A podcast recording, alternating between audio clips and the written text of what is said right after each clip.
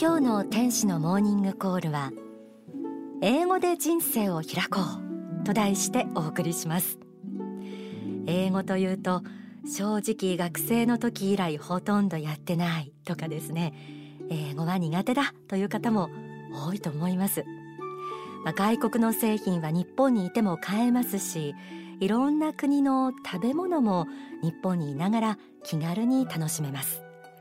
外国の本やニュースもある程度日本語で見たり読んだりすることができますよね。そうした英語ができなくても別に困らないという環境にあること、まあ、そうしたことも多くの人が英語から遠のいている理由の一つかもしれません。さあいつもは心の教えをお伝えしているこの天使のモーニングコールですが英語を勉強することは私たちの人生にまた違った角度から大切なことを教えてくれるようなんです。書籍英語が開く人生論仕事論には次のようにあります。英語は実にいい。美しく進化した言葉だ。しかも新しい能力を開発し人生に未来を開いてくれる。世界的に不況の今英語が使えるということがどれほど心強いことか。英語はあなたに新しい人生観世界観を与え世界人としての自覚を促してくれる。英語が新しい人生観世界観を与えてくれる。世界人としての自覚を促してくれるとありました。人間としての幅を広げるためにも英語学習は有効だと捉えることもできそうです、まあ、実はですね幸福の科学でも英語にとっても力を入れてるんです。幸福の科学大川隆法総裁自身もアメリカオーストラリアヨーロッパアフリカなどで英語で講演会を行ったりまた自ら英語教材を100点以上手掛けるなど英語に対してとっても積極的なんです。そして幸福の科学海外100カ国以上に信者がいてとてもインターナショナルな活動をしています。今日は幸福の科学国際部門で講師を務めていらっしゃいます。国際指導研修局局長の松本康則さんをお迎えして英語談義といきたいと思います、えー、早速、えー、お声をお聞きしたいと思います。松本さんお待たせいたしました。よろしくお願いいたします。実はこの番組は松本さんがそれこそ英語でセミナーをしていらした、はい、ハワイのケイズーでも流れていますのでぜひリスナーの方にということで ハワイの方にご挨拶をお願いします。ハワイ風に。はい。アロハ、uh, It's been a four and a half years since I've left Hawaii but I still love Hawaii very much. うんあハワイを離れてからもう4年半になりますね。だけども。まあ、ハワイにね9年間住んでました。ですか。もうハワイ大好きなんですけれど、はい、まあまだね心の中にはハワイがずっとあります。はい、そのメッセージを今早速、えー、伝えていただきましたけれども、さあいろいろ話を伺いたいと思います。はい、えー、松本さんご自身は、えー、英語に興味を持たれたのが何がきっかけだったんでしょうか？そうですね。小学校6年生の時にうちの姉が聞いていたビートルズなんですね。ビートルズですか。えー、まああのビートルズきっかけになんか英語に興味を持ちまして、まあ英語が好きで中学高校とそこそこやっぱり積極的に勉強しましたね。はい、えー、そして大学では法学部でいらっしゃったそうなんですが、はい、留学をその後されます。はい、がイギリスでしたか。そうですね。やはりビートルズの国に、ね、やっぱりそこからもう完全に影響を受けてますね。はい。そしてロンドン大学の大学院の博士課程で、はい、お勉強されていて。はい。なのでもう本当に海外生活は、英語圏での生活が本当に長く長いですね。20代の7年間を、はい、えー、イギリスで過ごして、はい、それでその後ですね、えー、幸福の科学の職員になりましてから、はい、ニューヨークで1年それからハワイで9年ですね、うん、あそうです結構長いですよね日本語はでも大丈夫そうですね。そんな失礼なことを言っちゃって。いや本当は実はあんまり自信があります、ま、松本さんこの番組は幸福の科学の心の教えを中心に毎週お届けしていますけれども、はい、この英語との関わりでまた英語教育にも非常に熱心なこの幸福の科学、あの外部から見ていると不思議に思う方もあると思うんですけれども。そうでしょうね。そういう松本さんあの心の教えを英語で伝えてる松本さんから、はい、そんな方々に向けてなぜその英語というのは大切なのかというのをちょっとお話しいただけますか？はい、じゃあ簡単に、えっと、いくつかねポイントを申し上げたいと思いますね。はい、まずやはりあの全世界をえー、見渡したら英語は何と言っても国際語ですよね、英語を第一言語にしている人たちだけでやはり十数億人おられますし第二言語であの話せる方を含めたら本当に人類の半分ぐらいは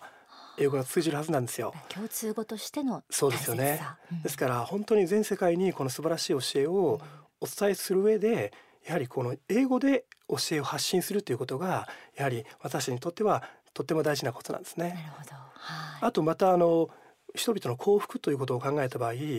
日本人が英語を身につけることによってもっと海外に対して発信することができる、うん、例えばあの製品の素晴らしさとかあるいは最近ですと TPP がね話題になってますけど、日本の農業製品は世界でもピカイチですよね、うん、こういった製品の素晴らしさを発信することができる。すなわち国際的な競争力を高める上でもやはり日本人にとって今英語の学習っていうのは非常に重要になってきてると思うんですね。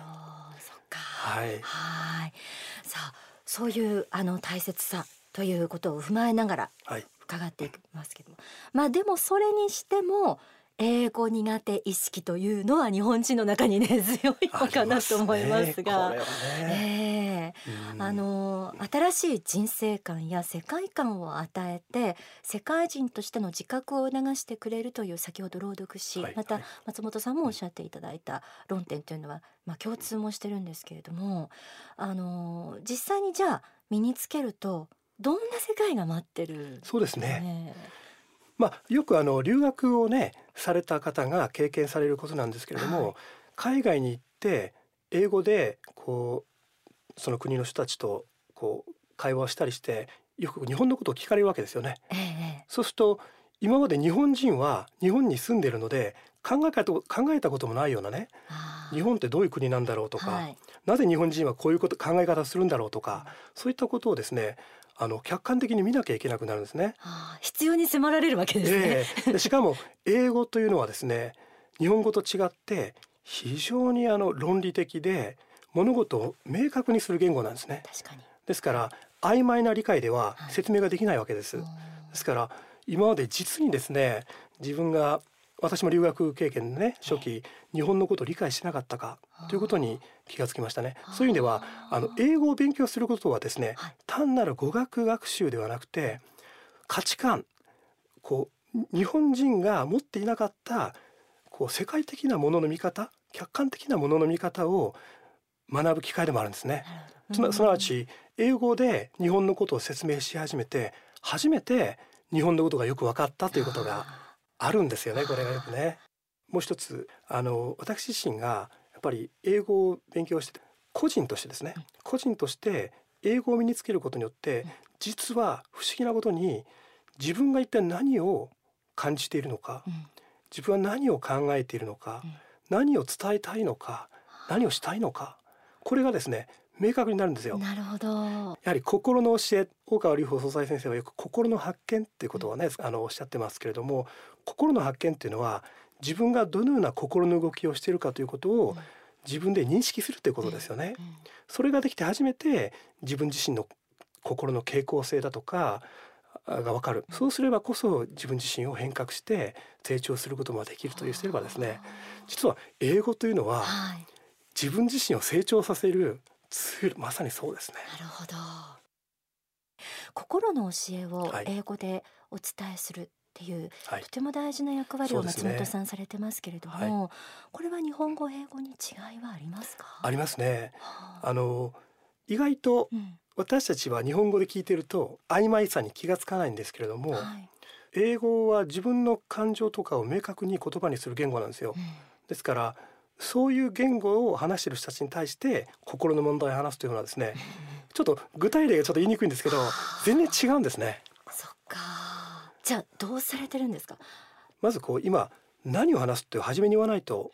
聞いてくれないですね。うん、そうですね。そうだ。これから例えばあなたが悲しい時にどうやってその悲しみを乗り越えるかということを話します。うん、でそれはあのまずこのような論点であの悲しみというのは克服できるんですっていう形で初めに結論から言っちゃってでその後に具体的に説明して具体例入れてっていう形でやらないとどこに行くのかわからないというのでもう何ていうんですかね集中力が切れてしまいますね海外の場合だと。共通点なんていうのはありますか？逆に。そうですね、あの例えばねこう白人の方とか、インド人とかね黒人の方とか来られたらもうなんかこうもうもうもうその時点でこうなんかこう圧倒されてしまうことってあると思うんですよ。日本人だとね。それでもう心の壁ができて、コミュニケーション図れなくなってしまうこと多いんでしょうけど、英語でコミュニケーションができることによって、実は私は本当にあのこれ感じたんですけれどその人生相談をね受けたりとか、そういうことを機会多かったんですよね。そういうことを経験を通して気づいたことは本当にね考え方とか、その論理性とか違うんですけれど同じ人間ですから同じことで悩んでる。例えば夫婦でねご主人が自分はあんまり見向いてくれないから辛いんだとか、子供が言うこと聞いてくれないとか、ね、仕事で上司に評価されないとか結構そういう同じようなことで悩んでるんですね。ですからやはりその人間というのはこう仏の子神の子でこう仏性があるからゆえに、どんな国のどんな言語でどんな文化の人でも結局心の感じ方は同じ。ですから苦しみとか幸福に関しては同じなんですよね。これを知った時に、はい、あ俺たちは同じ人間だっていうのね。先ほど地球人っていう言葉あるいは世界人って言われましたけど、はい、英語を通して共通点を見つけた時に、うん、あ私もこの地球の一員なんだなっていう感じがね実感として湧いてくるんじゃないでしょうかね。なるほどですから英語を通してねそういう心と心の触れ合いに入れるきっかけになるんじゃないかなと思いますね。この番組でお伝えしていることを英語でそういう人たちに伝えられたらさらにいいですね。そうですね。ぜひこれを全世界ネ前味噌ですけど。はい。さあここまで来て英語やってみようと思われてる方も多いと思うんですけどそ、ね,、それでももう大人になっちゃったしどういうことからこう始めたらいいんだろうなんかアドバイスありますか？そうですね、はい、あの私もねよく相談を受けますのが自分は中学高校とちゃんと英語の勉強をしてこなかったと。うん、で今更どこから始めていいかわからないとかね、ええ、いうことを聞くんですけれど、まあでも考えたらね考えたらですよ。中学高校と英語を勉強してそれだけで英語をペラペラ話せる人って、悲しい現実なんですけど日本ってほとんどいないじゃないですか。うんうん、ということは、はい、すぐに取り返しがつくってことなんですよね。なるほど。ええ、はい。まあ単語をね、えー、覚えるとか、なかなか面倒くさいことはあるんでしょうけど、しかしぜひね自分を英語ができたらこんなにいいだろうなね、夢を持ってもらって、はい、英語が話せる自分の姿をね思い浮かんでいただいて、えー、夢を描いてねそれで心を励まして、まあ、単語をパラパラ見るだけでもいいです。単語を眺めるだけです。その土台になる気持ちの方が大事なんです、ね、そうですね。単語ってねよく暗記しなきゃいけないって言うじゃないですか。義務感、ええ、うん、私はね皆さんに言ってます。単語は暗記するなって言うんですよ、単語っていうのは見ろ、見ろ。で暇見つけてまあ単語をねパラパラ見るとか、はい、で見て覚えていないんですけど、また別の時に見てると、あ前にも見た。これがね意外とねこう覚えていくんですよ。一回で覚えるよりは繰り返しやる方が覚えられますしでたまたまそこで見た新しい単語が文章で出てきたらこれはもう奇跡の出会いですよね。そうですね。もう、うん、ああった、うん、気持ち上がっちゃいますね。ええ、その時もその単語絶対忘れません。なるほど。あそうかやっぱり心の状態大切なんだな、え、何かに臨むと暗記するなです。わかりました。まああとはね、はい、あの中学校高校のね、うんまあ、文法を少しあの振り返るだけでもいいですよ。はい、本当にあの一度に多くを勉強しようと思わなくていいですね。うん、まずテキストを手に取る。はい、わかりました。まああるいはラジオを聞いてみる、テレビを見てみる。はい。そか映画とか。そうです。映画。いいですよ、うん、映画はね英語の字幕を見ながら、私よく見てます、あ英語の字幕。えなぜならば子供の時にこう英語を勉強してない方というのは、もう耳で直接英語が入るってことはもうなかなかないですよね、大人になってから英語を勉強した人はやはり視覚情報が重要なんですよ、ですから目で見て音とその自分でね、これをこう合わせていく、そういう訓練をしていくとヒアリングも上がります。なるほど。はい。わかりました。はい。いや本当にありがとうございました。ぜひあのまず第一歩だと思ってね、はい、頑張って始めていただければと思います、はい、幸福の科学国際指導研修局長の松本康則さんでした。ではここで大川隆法総裁の説法をお聞きいただきます。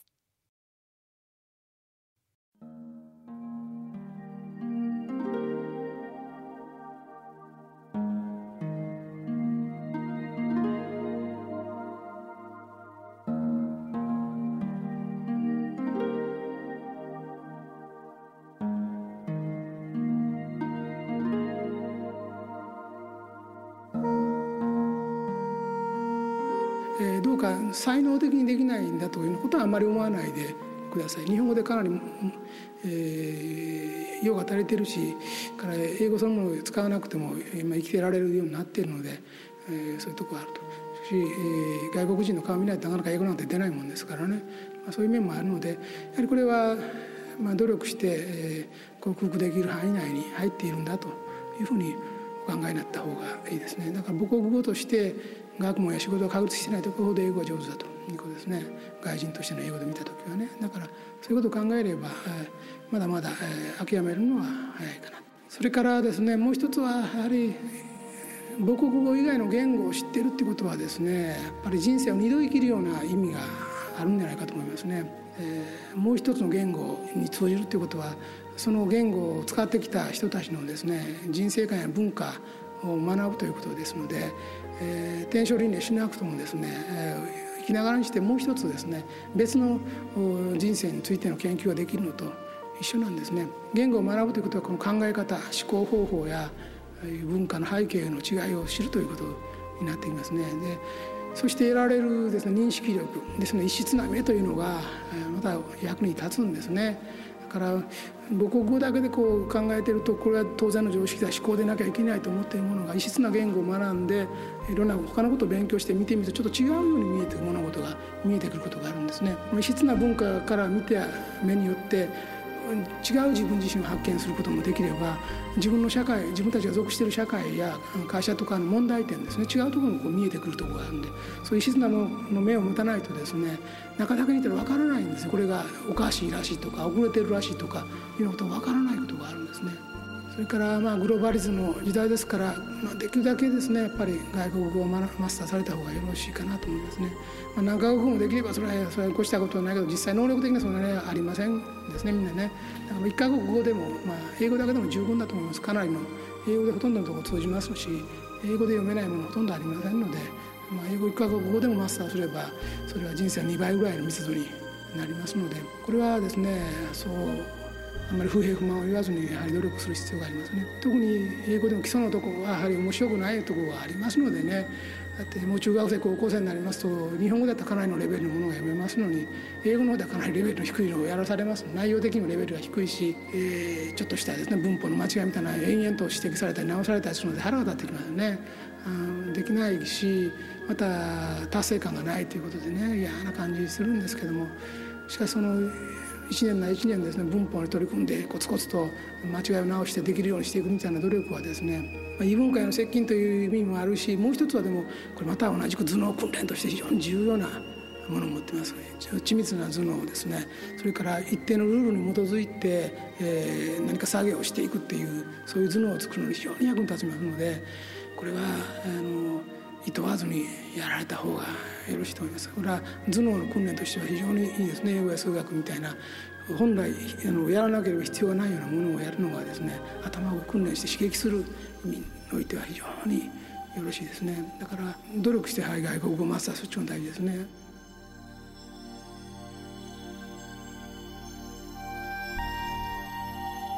お聞きいただいた説法は書籍青春の原点に収められています。